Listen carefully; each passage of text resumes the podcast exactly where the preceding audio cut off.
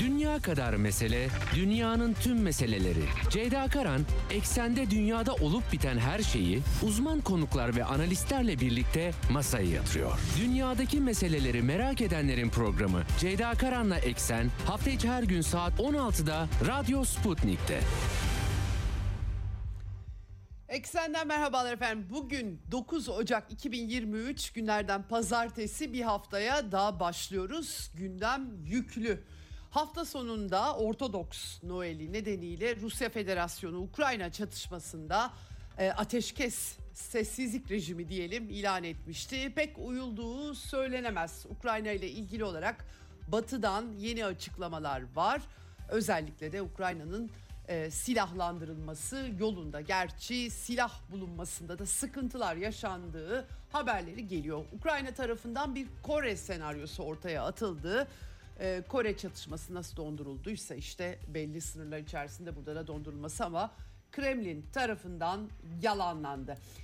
Amerika'da, Amerika'da Temsilciler Meclisi Başkanlığı seçimi bir dramaya dönüşmüştü. Geçtiğimiz hafta aktardım size. Sonunda Cumhuriyetçi Parti içerisindeki direnişe rağmen Kevin McCarthy yeni Temsilciler Meclisi Başkanı oldu. Nancy Pelosi malum e, Temsilciler Meclisi'nin başkanıydı e, ve e, o da bugün e, kürsü tokmağını iade ediyor, veriyor. Nihayet Kevin McCarthy şeytanın bacağını kırdı diyebiliriz. Bunun dışında tabii e, e, Amerika Birleşik Devletleri Türkiye ilişkileri bugün bakacağız. Aynı zamanda e, Dışişleri Bakanı Çavuşoğlu'nun e, Ocak ortası 18'inde Amerika'ya gidecek. Öncesinde NATO çerçevesinde Türkiye ile ilgili sıkıntılı bir başlık ortaya çıktı. E, e, bir e, konferans sırasında İsveç'in başbakanı ki Türkiye'nin bütün taleplerini karşılamaktan bahsediyorlardı. Bunu yapamayacaklarını söyledi. Bu ay içerisinde Macaristan Türkiye dışında NATO ve NATO üyesi olması için İsveç ve Finlandiya'ya onay vermeyen iki ülke kaldı. Macaristan da 23 Ocak gibi onayı verecek. Bir tek Türkiye kalıyor. Ne olacak ne bitecek? Hele de İsveç Başbakanı açıkça biz bütün talepleri karşılayamayız derken. Bugün programda biraz Türkiye-Batı ilişkilerine bakmak istiyorum. Profesör Barış Doster konuğum olacak. İsveç'in bu son çıkışı nasıl toparlanacak, nasıl düzeltecek, Ankara'nın tepkisi ne olacak değerlendirmelerini alacağız. Bunun dışında Amerika-Çin ilişkileri yine Tayvan üzerinden gerilecek gibi gözüküyor. Buradan notlar var. Hafta sonunda da Brezilya'da Lula da Silva hükümetiyle e, hükümetinin e, ilk e, haftası olarak sıkıntılı bir resim ortaya çıktı. Bolsonaro yanlıları yani seçimi kaybeden başkanın yanlıları e, kongreyi, ba- yüksek mahkemeyi ve başkanlık sarayını basmaya kalkıştılar. O aylar çıktı. Anlaşılan o ki Lula'nın iktidarı hiç kolay olmayacak teskin edildi ama e, problemli e, geçeceğinin işaretleri geldi. Bunları aktarmaya çalışacağım e, sizlere hepsini. Başlamadan yine frekanslarımızı tekrar edelim. İstanbul'dan 97.8, Ankara'dan 96.2, İzmir'den 91, Bursa'dan 101.4 ve Kocaeli'nden 90.2 karasal yayın frekanslarından bizi takip edebilirsiniz. Ayrıca Sputnik Türkiye'nin web sitesi kulaklığı tıklamanız bizi Türkiye'nin her yerinden dinlemeniz için yeterli diyelim. Ve e, Telegram'da da e, Radyo Sputnik'e katılmanız, Eksen'i dinlemeniz, daha sonradan da dinleyebilirsiniz. E, Eksen'i dinlemeniz için yeterli efendim. Başlayalım Eksen'e. Dünya kadar mesele, dünyanın tüm meseleleri. Ceyda Karan, eksende dünyada olup biten her şeyi uzman konuklar ve analistlerle birlikte masaya yatırıyor. Dünyadaki meseleleri merak edenlerin programı Ceyda Karan'la Eksen hafta içi her gün saat 16'da Radyo Sputnik'te. Evet Ukrayna sahasından başlayalım hafta sonu Ortodoksların Noel'i vardı. Ateşkes rejimi, sessizlik rejimi ilan etti Rusya Federasyonu ama Ukrayna ordusunun bombardımanının dinmediği haberleri geldi. Pek çok bölgede topçu ateşleri açıldığı bilgileri geldi. Rusya Federasyonu Savunma Bakanlığı Ukrayna ordusu saldırılarının püskürtüldüğünü duyurdu. Esir değişimi yapıldı. 50 asker Rusya'ya geri döndü. E, Lugansk'ta ana gaz hattı sabotajı vardı. Bir süre sonra gaz akışı sağlandı. Bilgileri aktarıldı. Ve e, belki daha önemlisi geçtiğimiz hafta ben aktarmıştım size. Yeni yılın ilk günü, ilk saatlerinde Ukrayna ordusu bir e, teknik okulda bulunan Rusya güçlerini vurmuştu. 400 asker gibi iddialar ortaya atılmıştı. 89 olarak Rusya Savunma Bakanlığı açıklamıştı. Bu saldırının misillemesi olarak Makeyevka'da Ukrayna ordusunun bulunduğu yerlere e, saldırı yapıldığı, misilleme yapıldığı aktarıldı ve 600'den fazla Ukrayna askerinin öldürüldüğünü söylüyor Rusya Savunma Bakanlığı. E, bilemiyorum bu çok tartışıldı tabii hafta sonunda. Büyük kayıplar haberleri özellikle Bahmut cephesi, Artemovsk cephesinden geliyor. Ben de e, Telegram hesaplarından da takip ederek size aktarmaya çalışıyorum ki Wagner grubu o bölgede ve ilerlemeler sağlandı. Özellikle Soledar'da e, çatışmaların bu hattın kesilmeye çalıştığı bilgileri var. Bütün bunlar olurken Ukrayna Savunma Bakanı Reznikov dikkat çekici bir açıklama yaptı efendim. Gerçekten dikkat çekici çünkü bu çatışmada e, Ukrayna askerlerinin NATO misyonunu yerine getirdiğini söyledi. Yani NATO için ölen Ukrayna askerlerinden bahsediyor. Aynı şeyi Ukrayna'nın Britanya Büyükelçisi Vadim e, Pristayko da dile getirmiş. Sağda çok da kayıpları olduğunu söylüyor bu arada. Açıklamıyoruz asker ya da sivil çok kayıp var diyor. Genellikle askeri hedefler vuruluyor ama maalesef çatışma ortamı savaş dindirilmedikçe böyle kayıplar oluyor. E, sayıların çok büyük olduğunu, sindirilemeyecek derecede olduğunu tahmin edebilirsiniz diye bir açıklama yapmış ama yetinmemiş. Savaşın batıya bir şans verdiğini söylüyor. Nasıl bir şans verdiğini ben doğrusu çözemiyorum. Ee, dünyada uzlaşmaz bir düşmanı yenmek uğruna bu kadar çok canı toprağa ve onlarca yıllık gelişmeyi feda edecek çok fazla ulus yok demiş. Maalesef de Ukrayna'nın Sovyet dönemi altyapısı dışında koyduğu bir taş var mı ben e, bilmiyorum. En azından Donbas bölgesinde e, ve bu kadar can kaybı ne için e, hakikaten e, enteresan bir soru. Bunun dışında Ukrayna tarafından hafta sonunda Ulusal Güvenlik ve Savunma Konseyi Başkanı Danilov'dan dikkat çekici açıklamalar geldi. İddiasına göre e, Rusya Federasyonu efendim e, Güney ve Kuzey Koreler arasında Amerika'nın yine bir başka savaşı hala bölünmüş Koreler var malum. Bir 38. paralel vardır meşhur. Ee, çatışma hala resmen bitmemiştir. Bir türlü Kore e, e, yoluna Koreler birleşememiştir. İşte ona atıf yapmış ve Rusya'nın bir şekilde sınırı donduracak şekilde böyle bir arayışta olduğunu iddia etmiş. Ee, hemen yalanlandı Kremlin'den Dimitri Peskov. Hiç kimse böyle bir şey konuşmuyor. Bu yalan bir haber vurgusu yaptı. Rusya'da seferberlik ilanı ile ilgili yine iddialar var. Bunları da yalanladı. Böyle bir şeye gerek olmadığını söyledi. Ee, Vladimir Putin'in Fransa Cumhurbaşkanı'yla telefon görüşmeleri faydalı ama diyalog donmuş durumda dedi. O cephede de bir tık olmadığını anlıyoruz. Yeni Fransa'nın e, böyle tanka benzeyen bir takım araçlar, zırhlı araçlar Ukrayna'ya vereceği açıklanmıştı. Böyle gelişmeler var. Tabii hafta sonu Amerika Birleşik Devletleri yeni paket duyurdu. 3 milyar dolar değerinde yeni bir askeri yardım paketi Ukrayna'ya e, sunuluyor. Bunun içerisinde zırhlı muharebe araçları, obüsler, personel taşıyıcıları, karadan havaya füzeler yer alıyor. Malum barışa böyle e, savaşla ulaşacağız diye bir söylemleri var. Aynı zamanda NATO'nun doğu kanadına da 682 milyon dolarlık bir para ayırmış Amerikalılar. Bol militarizasyon, full her yere silah, para her şey akıtılıyor. E, de, e, Sea Sparrow füzeleri gibi şeyler de verilecek. Hatta arayış içerisinde diye Amerikan medyası yazıyor. Bir yandan da tabii İran'ın Rusya'ya İHA verdiği iddiaları Amerikan Hazine Bakanlığı yine İran'a yeni yaptırımlar bir takım isimleri hedef alarak havacılık ve uzay organizasyonundan bunları e, açıkladı. E, İtalya'yı sıkıştırma var ama e, SAMP'te hava savunma sistemleri vermesi için. Tabii ben Cuma günü aktarmıştım size Almanlar. Almanya 40 adet BMP e, Marder e, e, sistemlerinden e, gönderecek. Böyle bir e, açık daha önce kaçınıyorlardı bundan. Bunu açıkladılar.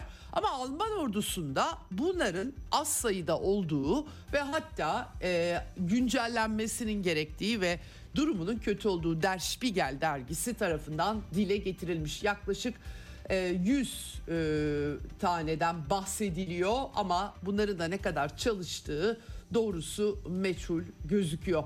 Marder e, yani e, tabii e, bu Almanya'da bunlar nasıl tartışılıyor gerçekten bilemiyorum ama bu bunların verilmesinin bu çatışmanın uzatılmasının ötesinde bir işe yaradığını söylemek çok mümkün değil.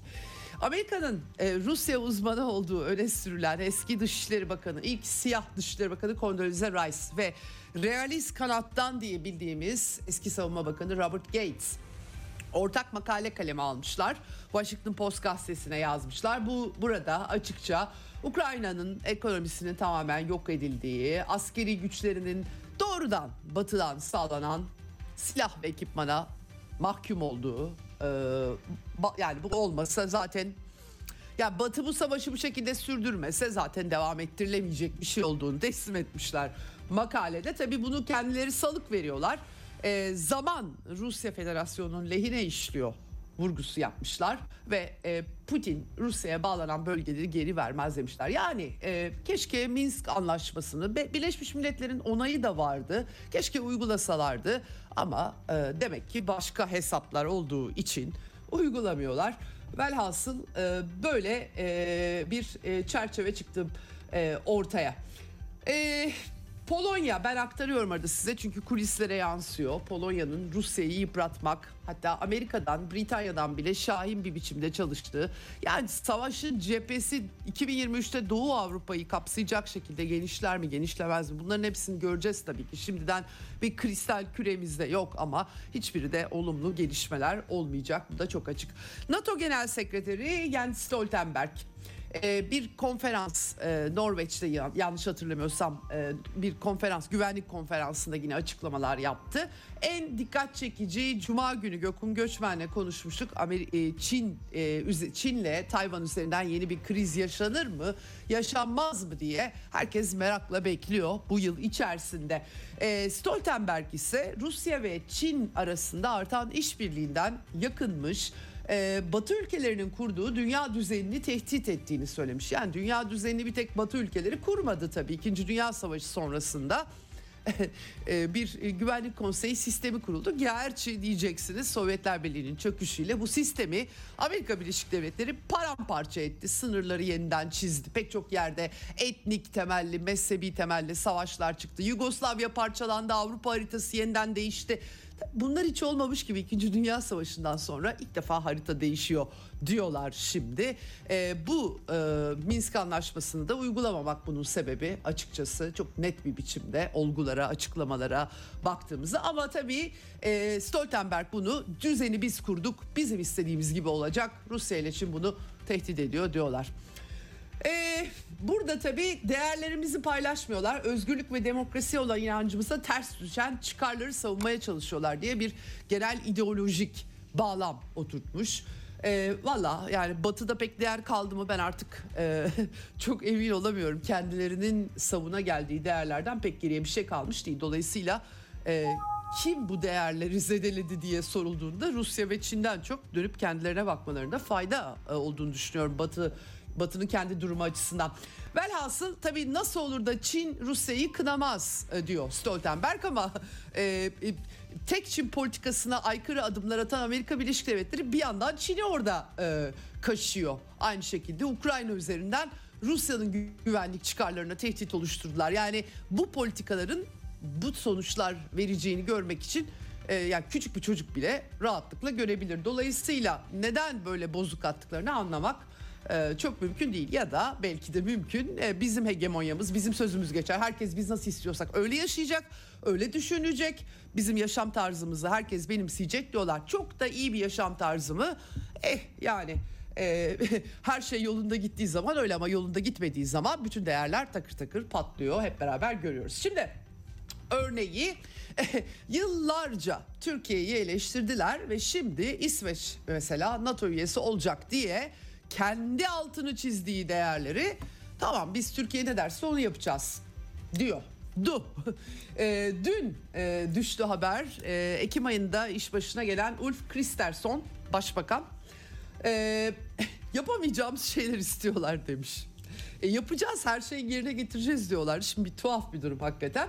E, 1 Ocak'tan itibaren de yeni bir terörle mücadele yasası geçirdiler. Ee, şimdi diyor ki e, İsveç Başbakanı üçlü muhtıra çerçevesinde yapacağımızı söylediğimiz şeyleri yaptığımızı e, teyit ettiler. Ama e, yapamayacağımız, vermek istemediğimiz şeyleri istediklerini söylüyorlar. Nedir bunlar hakikaten? Biraz daha açsaymış iyi olurmuş. Ee, program ikinci yarısında Profesör Barış Dostler'e soracağız. İsveç niye böyle kıvranıyor? Hani Türkiye'nin bütün taleplerini gerçekleştirecekti diye. Stoltenberg de konuşmuş bu arada aynı toplantıda ve e, İsveç ve Finlandiya'nın Türkiye ile NATO zirvesi sırasında geçen yaz yaptığı üçlü muhtıraya uyduklarını söylemiş. E, bundan mutluyum demiş. Biraz pembe bir resim çizmiş İsveç Başbakanı'nın söylemlerinin aksine e, NATO'ya gireceklerini buna inancına dile getirmiş. Türkiye'nin onaylayacağına olan inancını dile getirmiş. Sadece bir plan var demiş. Türkiye için ve Macaristan için en kısa zamanda onayı vermek. E, ne zaman olacağına dair söz veremem ama e, olacağına e, eminim demiş. Dikkat çekici e, bu durumda Türkiye talepleri karşılanmadan onay verecek mi diye bir soru da ortaya çıkıyor. Bu arada e, gezici e, araştırma yanlış söylemiyorum inşallah e, bir anket yapmış Türkiye'de ve yüzde 62 e, bu ankete göre Rusya'yı bir dost ülke olarak gördüklerini dile getirmişler ve yüzde 73'te ilişkilerin iyi olması gerektiğini dile getirmiş. Tabii Rusya Türkiye'nin önemli bir komşusu. Öteden beri Cumhuriyet'in kuruluşundan beri ama tabii Batı e, merkezli düşünce, Batı merkezli sistem, neoliberal sisteminde hakim olduğu bir ülkeyiz. İkinci yine de dikkat çekici bu kadar e, e, oran çıkması benim dikkatimi çekti e, doğrusunu söylemek gerekirse. Evet Avrupa'dan birkaç başlık e, aktaracağım size. O da e, Finlandiya'da tabii enerji krizinden bahsediyorlar. E, bu e, enerji krizinde e, bir odun yakacak odun bulamadıkları yönünde e, bir e, bilgiler geliyor. Daha doğrusu yakacak odun stokladıkları yanlış söyledim size hakikaten enteresan e, yaptırımlar tabii bir enerji krizi yaratmıştı. Bunu unutmamak gerekiyor. E, Fitch Uluslararası Kredi Derecelendirme Kurumu Almanya, Britanya, İtalya dahil olmak üzere Avrupa'nın büyük ekonomilerinde 2003 senesinde işlerin e, çok da yolunda gitmeyeceği gayri safi yurt içi hasılalarda düşüş beklentisi dile getirmiş bu yıl ekonomik zorluklar nasıl şekillenecek beraber tabii ki e, göreceğiz ama e, görünümler şirketlerin görünümlerinin kötüleştiği vurgusu e, yapıyorlar. %48'in durumu kötüleşmiş. Geçen sene bu oran %1 bayağı bir fark var tabii ki enerji krizi, Rusya'ya açılan yaptırım savaşı bütün bunlar da etkili e, faktörler. Evet Almanya'da Maliye Bakanı aynı zamanda e, kendisi e, Hür Demokratik Parti'nin e, genel başkanı e, Lindner, Christian Lindner başı biraz belada. Çünkü bir ev kredisi almış bir bankadan ve daha sonra da o bankanın reklamında oynamış. Dolayısıyla dokunulmazlığının kaldırılması söz konusu olacak diyorlar. Az parada değil yani. 1.65 milyon euroya satın almış ve 2.35 milyon euroluk da bir tadilat onarım bakım dahil falan kredi kullanmış bunu da biraz gizlemiş galiba Almanya'da genellikle affetmiyorlar böyle şeyleri ama adam Maliye Bakanı bu arada. Evet Fransa'da sarı yelekler hafta sonu yine sokaklardaydı. Uzun süredir sokaklardalar. Kasım 2018'den bu yana. Fakat böyle e, batıda daha çok liberaller tarafından yani bunlar işte lümpen, aşırı sağcılar şeklinde bir algı var. Tabii bu e, insanların talepleri de şimdi giderek yüksek enflasyon, enflasyon, e, e, gıda fiyatları, enerji fiyatları bu, bu talepler yükseliyor. E, bunun üstüne bir de 10 Ocak'ta Macron yönetimi yeni emeklilik reformu, emeklilik yaşını yükseltmeye çalışıyor. Aslında Fransa'nın krizi bu. Fransa direniyor. Böylesi bir emeklilik yaşını kabul etmiyorlar. Ne zaman Macron bir girişimde bulunsa hep benzer hikayeler yaşanıyor. Bu sefer çok kararlı gözüküyor Fransa hükümeti ama bu kriz ortamında emeklilik yaşını yükseltebilecek mi acaba? Hakikaten sarı yelekler işte buna itiraz etmişler. Sendikalar da itiraz ediyorlar. Belki önümüzdeki günler daha hareketli geçebilir. Ee, Balkanlarda 2022 senesini Kosova ve Sırbistan arasında kapışmayla kapatmıştık. Kosova'nın Sırp azınlığı yolları bloke etmişti. KFOR NATO gücü alarma geçmişti. Kosova'nın Arnavut yönetimi Sırplara boyun eğdirmek istiyor. Sırplar da ve tabii ki Sırbistan'da NATO müdahalesiyle BM yasalarına aykırı müdahaleyle bölünmüşlük e, ortada. E, ve 1244 sayılı da BM kararı var. Aslında bu karar Sırbistan'ın bölgeye asker desteği vermesine e, kafi geliyor ama tabii NATO'nun çok hoşuna giden bir şey değil bu. E, o dönemde etnik e, mezhebi daha doğrusu çatışma Yugoslavya'da çıkartıldığında düşmanlıklara e, düşmanlık katıldı maalesef bütün taraflar e, e, bu konuda e, hiç de olu, olumlu roller oynamadılar. Şimdi tabii dönüyor dolaşıyor Kosova'yı yaklaşık 100 ülke tanımış durumda ve e, sorun da çözülemiyor maalesef zaten NATO'nun el attığı herhangi bir yerde ben e, böyle çözülmüş bir sorun e, doğrusu görmüş e, değilim şimdiye kadar. Velhasıl Vucic Sırbistan lideri e, en son tabii Kosova'nın Arnavut, Arnavut yönetimi Sırplara dayattığı taleplerden geri adım atmak zorunda kalmıştı. Barikatlar kaldırılmıştı yılın son günlerinde. Ee, ve e, yine de yaklaşık bine yakın güvenlik personeli yollama, yollamayı talep etmişti Sırbistan yönetimi. Reddedildi. İncelikli de bir mektup yazmışlar. O da diyor ki yani e, e, bize e, olumsuz cevap vermeleri çok öngörülebilirdi. Zaten izin vermeyeceklerdi. Bir yandan da tabii ki e, Rusya karşıtı pozisyon almasını istiyorlar Sırbistan'dan. Tabii bir Ortodoks dayanışması var. Öteden beri Rusya ile bir Sırbistan'ın dayanışması elbette var. Sırbistan Batı müdahalesine de uğradığı için böyle etkiler de var e, bu işte. Bucic diyor ki Sırbistan lideri e, biz eğer bugün Rusya'ya yaptırımları desteklersek e, hemen Kosova'yı kabul etmemiz talebinde bulunacaklar bize. E, direndik diyor. E, zaten geçmişte de bütün istediklerini yerine getirdik. Milosevic'i verdik, devlet başkanını verdik. AB'nin parçası mı olduk? Yok bir tek vize e, rejimi o kadar başka bir şey çıkmadı diyor. Yani e, Avrupa Birliği de işte bir havuç sopa taktiğiyle Balkanlarda artık e, herkes yola geldi zaten. Küçük küçük garnizon devletler çıktı Yugoslavya'dan. Biz Sırbistan biraz daha hacimli bir ülke. İşte onlara da o da o da Kosova e, üzerinden yeniden problem yaşıyor. Evet Avrupa'dan bu başlıklarım var. Amerika Birleşik Devletleri'nde de e, Temsilciler Baş Meclisi Başkanı seçimi draması nihayet sonuçlandı. Geçtiğimiz hafta e, sürdü 15 tur oylama yaptılar ve Cumhuriyetçi Parti'nin çoğunluk lideri olarak Kevin McCarthy nihayet 15. turun sonucunda 216 bakın 218 değil 216 milletvekilinin oyuyla e, seçildi.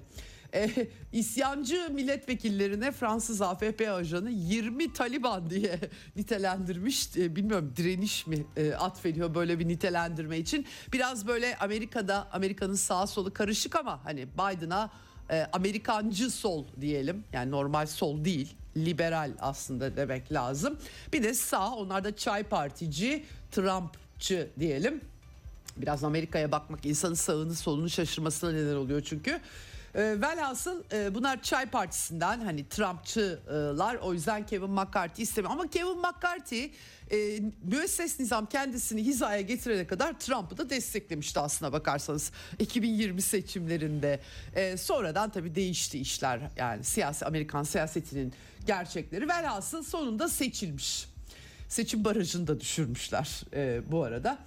E, gerginlik bile yaşanıyor. Milletvekilini ikna etmek için Kevin McCarthy kendisine oy vermeyen cumhuriyetçileri ikna etmek için yanlarına gidiyor. Parmak sallayanlar falan epey bir drama yaşanmış burada.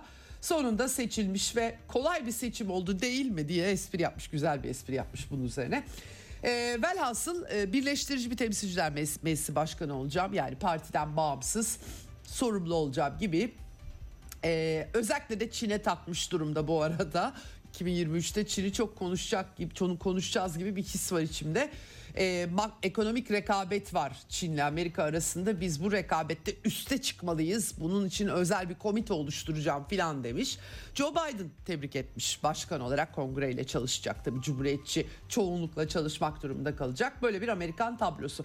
Amerika'dan bir de e, dikkatimi çeken bir başka e, haber notu var. Washington eyaletinde yani Amerika'nın kuzeybatısında Seattle kentinde devlet okulları efendim çocukların ruh sağlığına olumsuz etkileri nedeniyle popüler sosyal medya platformlarının bağlı olduğu teknoloji şirketlerine dava açmışlar. Ellerine sağlık çok iyi yapmışlar.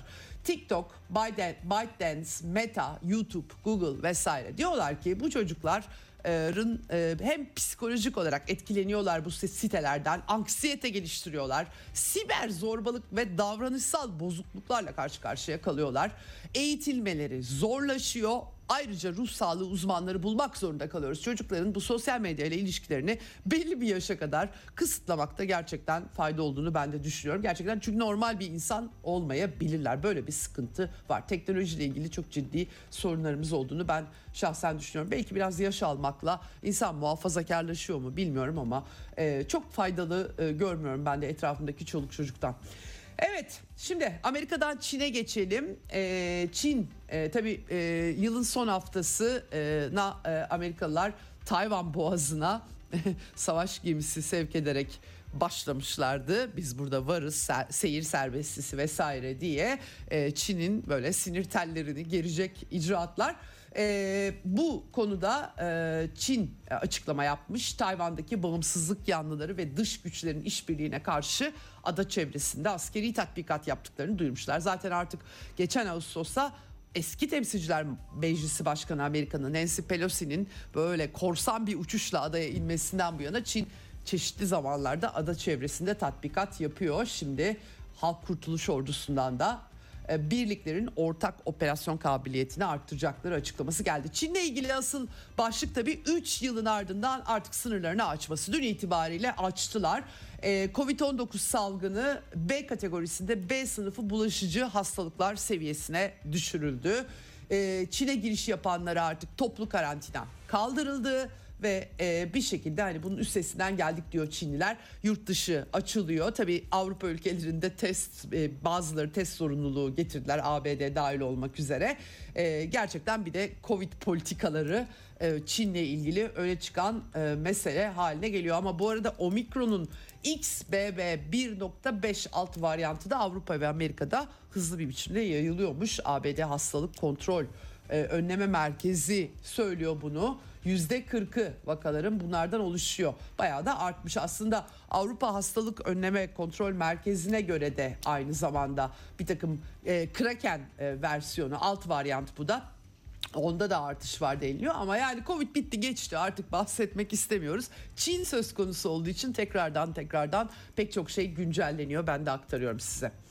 Evet şimdi e, Türk dış politikasından notları aktaracağım konuma bağlanmadan önce. Suriye Türkiye görüşmeleri Moskova'da 28 Aralık'ta üçlü görüşme yapılmıştı. Yılı bununla kapattık. Şimdi artık Türkiye Suriye görüşmeleri başlayacak mı diye herkes bakıyor. Ne olacak, ne bitecek? Metropol Araştırma Şirketi de bir anket yapmış.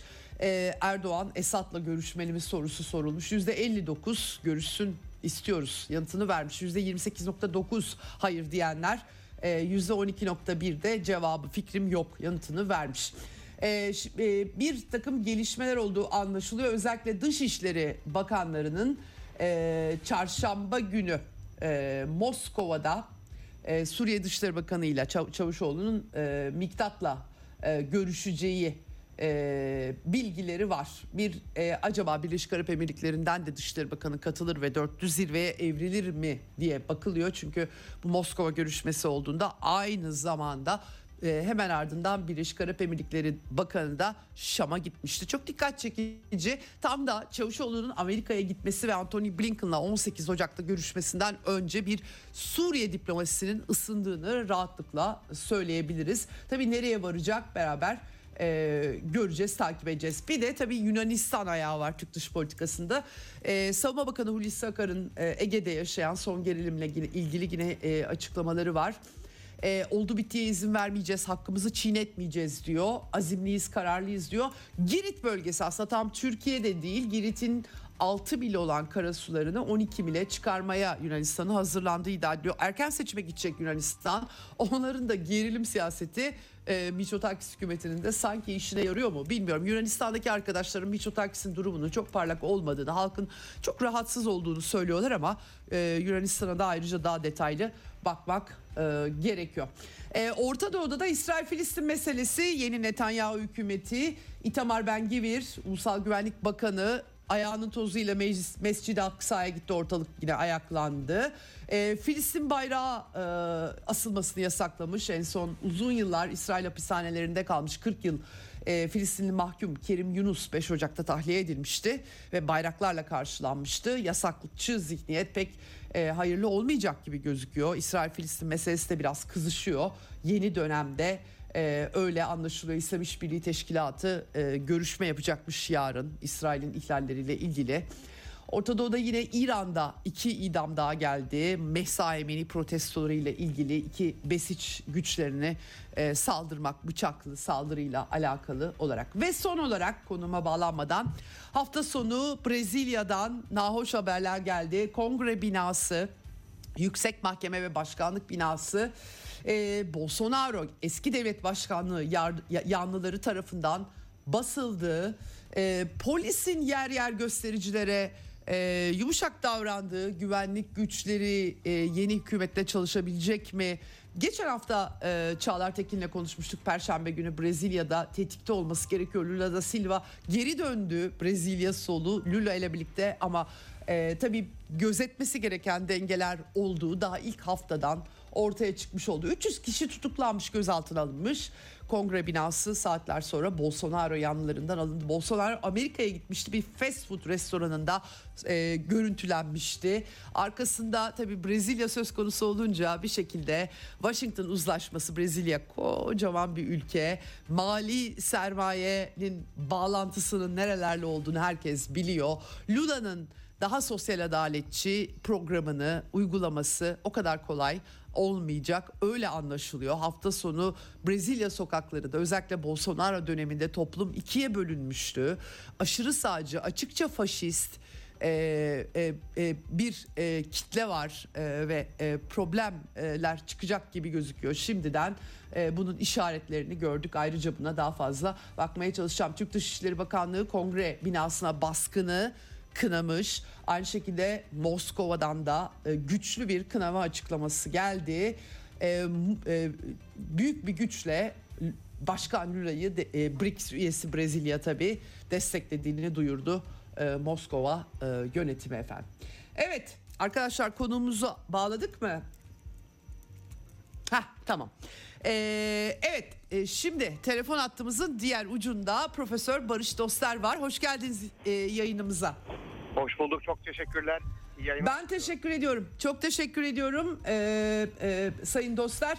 Şimdi e, ben hafta sonu gündemini aktardım. Dünya gündemini. Bunların içerisinde tabii Türkiye'yi ilgilendiren başlıklar var. Türk dış politikasının 2023 seçim senesi bir heyecan dalgası şimdiden yavaştan esmeye başladı iç siyasette. Dış siyasette de e, Türkiye'nin e, 2022'de hassas dengeleri tutturduğu belki söylenebilen bir dönemden geçtik Ukrayna çatışmasıyla birlikte. E, İsveç ve Finlandiya'nın NATO üyeliği en çok konuştuğumuz konulardan birisi olmuştu. Türkiye'nin Batı ile ilişkileri çerçevesinde herhalde bakmak lazım. Bir üçlü muhtıra imzalandı ve İsveç'te de biz Türkiye ne istiyorsa yapacağız söylemleri öne çıktı yıl bitmeden önce. Fakat yıla yeniden başlarken biraz sanki bir kırılma var gibi. Yeni muhafazakar başbakan hafta sonunda e, yani biz e, talepleri yerine getirdik. Mut, üçlü, üçlü muhtırayı da imzaladık ama bazı, bazı talepleri yerine getire, getiremeyiz gibi bir açıklama geldi. Önce e, buradan hemen sıcak konudan e, sormak istiyorum. Bu durumda Türkiye İs, e, tal, İsveç taleplerini tam olarak yerine getirmese de NATO e, üyeliği için e, İsveç'in Finlandiya'nın yanı sıra onay verir mi e, sizce? Türkiye'nin onay vermemesi gerekir. Niçin? Şundan. Birincisi o kulübe yani NATO'ya üye olmak isteyen devlet kim? İsveç. Yani Türkiye orada olsun veya olmasın. Türkiye'nin NATO'daki üyeliğinden bağımsız ki ben Türkiye'nin NATO üyeliğini doğru bulmayan bir arkadaşınızım. İsveç eğer o kulübe girmek istiyorsa o kulübün kurallarına uyması gerekiyor.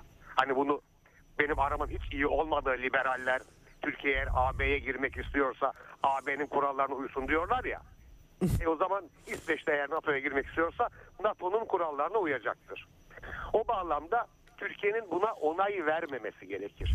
İkincisi Türkiye'nin onay vermemesinin bundan daha önemli bir gerekçesi daha vardır. O da NATO bir emperyalist örgüttür ve NATO'nun genişlemesi hele bir de Rusya'yı çevreleyerek Rusya'yı kuşatarak genişlemesi hele bir Türkiye'nin iyice yanına yamacına sokularak genişlemesi Türkiye'nin uzun vadede falan değil kısa ve orta vadede çok aleyhinde bir genişlemedir. Üçüncüsü ideolojik bağlamda ve küresel ölçekte baktığımızda NATO ABD emperyalizminin saldırı ve işgal aygıtıdır. NATO'ya her yeni üyenin katılması demek dünyada güvenliğin, dünyada istikrarın daha fazla baltalanması demektir. Karadeniz'de sanki Türkiye'nin üyeliği, sanki Romanya ve Bulgaristan'ın üyeliği yetmezmiş gibi. Bir de Ukrayna ve Gürcistan üyeliğinin gündeme gelmesi nasıl dünyanın bu göreli sakin denizlerinden bildiğimiz, ABD giremediği için göreli daha istikrar denizlerinden bildiğimiz Karadeniz'de nasıl güvensizlik yarattı ise ta yukarıdan Arktik okyanusundan aşağı doğru bizim Baltık üçüzleri dediğimiz Estonya, Letonya ve Litvanya'nın üyeliği nasıl istikrarsızlığı pekiştirdiyse İsveç ve Finlandiya'nın üyeliği de sadece bunların Rusya'ya olan yakınlığı bağlamında değil daha genel ölçekte dünya anlamında dünyanın istikrarı küresel düzen anlamında NATO genişlediği için yeni belalar, yeni sorunlar, yeni işgaller, yeni tehditler, yeni istikrarsızlıklar demektir. O yüzden Türkiye hem ulusal gerekçelerle, ulusal hassasiyetlerinden dolayı çünkü bunlar gene ABD emperyalizminin beslemesi olan PKK, PYD, YPG ve FETÖ türü terör örgütlerini besleyen ülkelerdir. Hem de dünya namına yani dünya uluslarının nam ve hesabına mümkün olduğunca elinden geldiğince İsveç ve Finlandiya'nın üyeliğine karşı çıkmalıdır. Peki e, ama şöyle bir şey var mesela Stoltenberg de e, konuşuyor o çok güvenli gözüküyor. E, Türkiye e, sadece bir plan var diyor. Türkiye ve Macaristan'ın en yakın zamanda onayı diyor. E, buna ne zaman olacağını söz veremem ama olacak diyor. Biraz fazla bir güven mi var e, bu bütün 2022 boyunca yaşadığımız e, müzakereler düşünüldüğünde yoksa yani Türkiye'nin başka NATO Batı e, e, içerisinde yer alan Batı sistemi içerisinde yer alan bir ülke nihayetinde başka şansı yok mu demeye çalışıyor. Bu mes bunu nasıl bir mesaj olarak okumamız lazım Stoltenberg'in sözleri? Kapılar ardında NATO Genel Sekreterine ve ABD'ye ne tür sözler verdiğini biz henüz bilemiyoruz. Önümüzdeki günlerde açığa çıkacaktır. İki, NATO emperyalizminin memuru olan Stoltenberg de herhalde Türkiye'deki iktidar blokunun, Türkiye'deki muhalefet blokunun da aynı zamanda ne kadar batı bağımlısı, ne kadar NATO hayranı, ne kadar Atlantik İttifakı'nın yandaşı olduğunu bilirler. Yani Stoltenberg kuvvetle muhtemel Türkiye'deki iktidar artı muhalefet cephesinin yapısal olarak Amerikancılığının farkındadır. Biraz da herhalde bu küstah, bu kibirli, bu şımarık özgüveninin altında bu rahatlık yatmaktadır. Ama dediğim gibi kapalı kapılar ardında Türkiye'nin ne tür sözler verdiğinden şu anda hiçbirimiz haberdar değiliz. Çünkü yani salona çıktıklarında, meydan mitinglerinde, basın toplantılarında NATO hakkında esip gürleyen siyasetçilerin odaya girdiklerinde NATO liderleriyle baş başa kaldıklarında ne kadar alttan aldıklarını hepimiz siyasi tarih kitaplarını okuduğumuz için şu andan bir şey söylemek yani Stoltenberg'in bu özgüvenine bu iyimserliğine ilişkin verilerin neler olduğunu derlemek şu an için erkendir diye düşünüyorum. Peki bir de e, şimdi e, Türk dış politikasında 2022 kapatıp 2023'e girerken öne çıkan bir başka başlıkta Suriye oldu. Nihayet onca zaman konuşulduktan sonra hatta işte sürekli bir gece ansızın gelebiliriz denildikten sonra e, Suriye hükümeti Suriye yönetimiyle Beşar Esad yönetimiyle normalleşme için düğmeye basılacağının işaretleri geldi. Moskova'da 28 Aralık'ta üçlü buluşma ilk defa savunma bakanları istihbarat şefleriyle birlikte görüştüler. Ve şimdi Arap kaynakları e, iddia ediyorlar ki hatta bu çarşamba e, Dışişleri Bakanları hatta Birleşik Arap Emirlikleri'nin de e, katılımıyla dörtlü bir e, çerçevede görüşebileceği öne sürülüyor. Göreceğiz tabii çarşamba günü ama e, sanki şimdiden bir takım ışıklar yanmış gibi gözüküyor.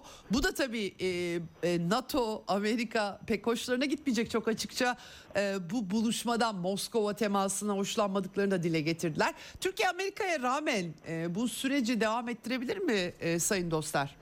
Şimdi 2023 yılında zaten biz dış politikada bunları konuşurken iç siyasette de işte seçimler ne zaman yapılacak, Haziran'da mı yapılacak, Mayıs'ta mı yapılacak bunu konuşuyoruz.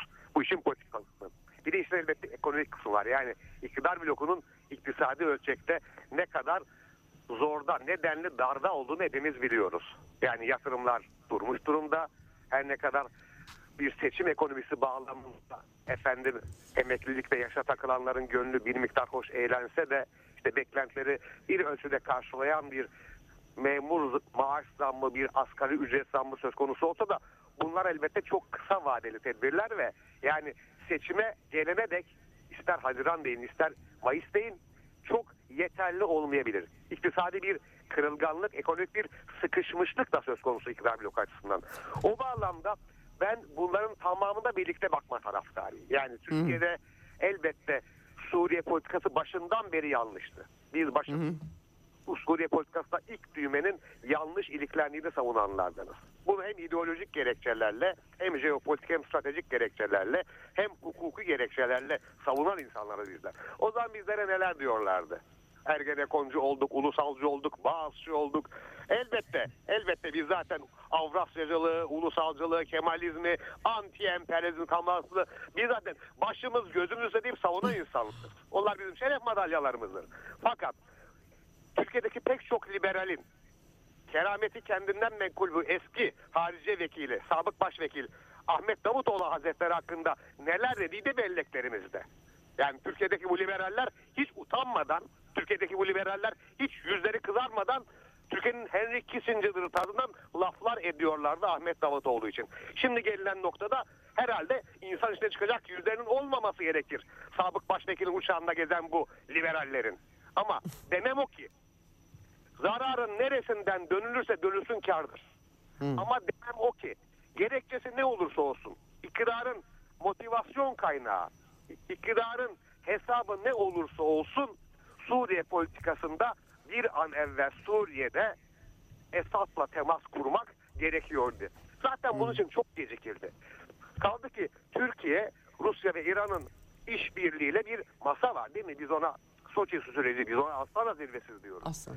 O, o bağlamda da zaten bir araya gelmek, oturup konuşmak gerekiyordu. Uzunca bir zamandır düşük düzeyde temaslar var idi. Askeri düzeyde, istihbarat örgütleri düzeyinde ve az evvelsin de sunumda değindiğiniz gibi Ceyda'nın meslektaşım iki ülkenin savunma bakanları, iki ülkenin istihbarat örgütlerinin başkanlarını da alarak Rusya'nın ev saatinde buluştular. Gönül ister ki bu en kısa sürede Dışişleri Bakanları ve ondan sonra da Cumhurbaşkanları düzeyinde olsun. Ha, iç siyasette acaba iktidar böyle bir manevra yapar mı? Muhalefet bunu nedenle kullanır çünkü muhalefet de maşallah Amerikancılıkta iktidardan daha geri değil yani. Ama dediğim gibi bunu yapmak şart. Bu eğer olursa Türkiye'nin önemli bir siyasal, iktisadi, toplumsal ve demografik sorunu haline gelen geçici koruma statüsündeki Suriyeli sığınmacılar ülkelerine dönmesinin de önü bir ölçüde açılmış olur. Eğer bu yapılırsa 100 milyar doları aşan bir iktisadi bütçeden bir kaynaktan bahsediyoruz. Bir e, o herhalde azalır. Eğer bu bir an evvel gerçekleşirse bu Türkiye ulusal güvenlik anlamında da dış politika anlamında da toplumsal huzur anlamında da içeride Türk kolluk kuvvetlerinin, Türk Emniyet Teşkilatı'nın sırtındaki yük anlamında da, asayiş yükü anlamında da Türkiye rahatlar ve 911 kilometre sınırı ile Suriye, Türkiye'nin Orta Doğu'ya açılan kapısı olduğu için Türkiye'nin Orta Doğu'yla normalleşme hızı da ivme kazanır zaten. Evet. E, Metropol Araştırma e, şirketi bir anket yapmış ve her 10 kişiden 6'sı da e, Erdoğan'ın Esad'la görüşmesini istiyor sonucu çıkmış ortaya. Peki e, Dışişleri Bakanı Çavuşoğlu tabii yılın ilk temaslarını bilmiyoruz çarşamba günü bu e, iddia olunan Moskova buluşması yaşanacak mı Dışişleri Bakanları düzeyinde ama e, şunu biliyoruz hem Çavuşoğlu açıklamıştı hem Amerikan Dışişleri de doğrulamıştı 18'inde e, Amerika'da Anthony Blinken'la görüşecek. E, bir ikna çabası olabilir mi e, Amerika'yı? Yani bakın artık biz bu işte zorlanıyoruz, yürütemiyoruz gibi. E, nasıl görmek lazım bu görüşmeyi? Yani orada ABC Hariciye Nazırı Lincoln Türkiye'yi uyaracaktır. Ve muhtemelen de diplomatik nezaket ve diplomatik teamüllerle or- örtüşmeyen bir dozda, bir üslupta, bir ses tonuyla uyaracaktır ve sen bu işi yapma diye en sert şekilde telkinlerde bulunacaktır. Türk Hariciye Vekili ise arkadaş bak biz bunlarla 911 kilometre sınırı paylaşıyoruz. Bizim pek çok sorunumuzun temel sebebi bu. Biz buna mecburuz diye ABD'yi ikna, ikna etmeye çalışacaktır. Elbette ABD'deki iki Dışişleri Bakanı'nın, iki mevkidaşın görüşmesinde bunlar olacaktır. Evet. Peki göreceğiz Ee, ama hani insan içinden son dönemde Amerika'ya gidenler, temaslar, bir takım kuruluşlardaki toplantılarla ilgili haberleri okuyorum çünkü Ee, oralardaki metinlere baktığım zaman hakikaten böyle bir yani bir şu e, açılımı da yapmamız lazım gibi mesajlar dikkat çekiyor. Bakalım bunlar gerçekleşecek mi? Nasıl yanıtlar gelecek? Hakikaten gergin de bir dönem. Çok teşekkür ediyorum değerlendirme Ben için. teşekkür ediyorum. İyi günler, iyi yayınlar diyorum Ceyda Hanım. Sağ olun, sağ olun. Evet, e, Marmara Üniversitesi'nden Profesör Barış Dostlar'la konuştuk. Hem İsveç daha e, ilk hafta e, yeni geçti, yeni senenin ilk haftası. E, bakalım bu sorun çabuk aşılacak mı? Türkiye'de malum seçim kazanında kaynıyor. E, NATO üyeliği e, Türkiye'nin e, çok ısrarla altını çizdiler. Yani bu arada şartları hani bizim söylediğimiz bir şey de değil. Bizzat en yetkili, etkili e, liderlik, Türkiye liderliği olarak şartlarımız yerine gelirse ancak onay veririz dediler. Dolayısıyla gerçekten netameli bir süreç olacak. Hakeza e, Suriye e, tabii ki e, Türk dış politikasında çok önemli e, bir başlık. E, Türkiye'nin Batı ile ilişkilerini de etkileyebilecek başlıklar bunlar. Bakmaya devam edeceğiz bu hafta bunlar efendim. Eksenden bugünlük bu kadar. Yarın görüşmek üzere. Hoşçakalın. Ceyda Karan'la Eksen sona erdi. Dünya kadar mesele, dünyanın tüm meseleleri. Ceyda Karan, Eksen'de dünyada olup biten her şeyi uzman konuklar ve analistlerle birlikte masaya yatırıyor. Dünyadaki meseleleri merak edenlerin programı Ceyda Karan'la Eksen hafta içi her gün saat 16'da Radyo Sputnik'te.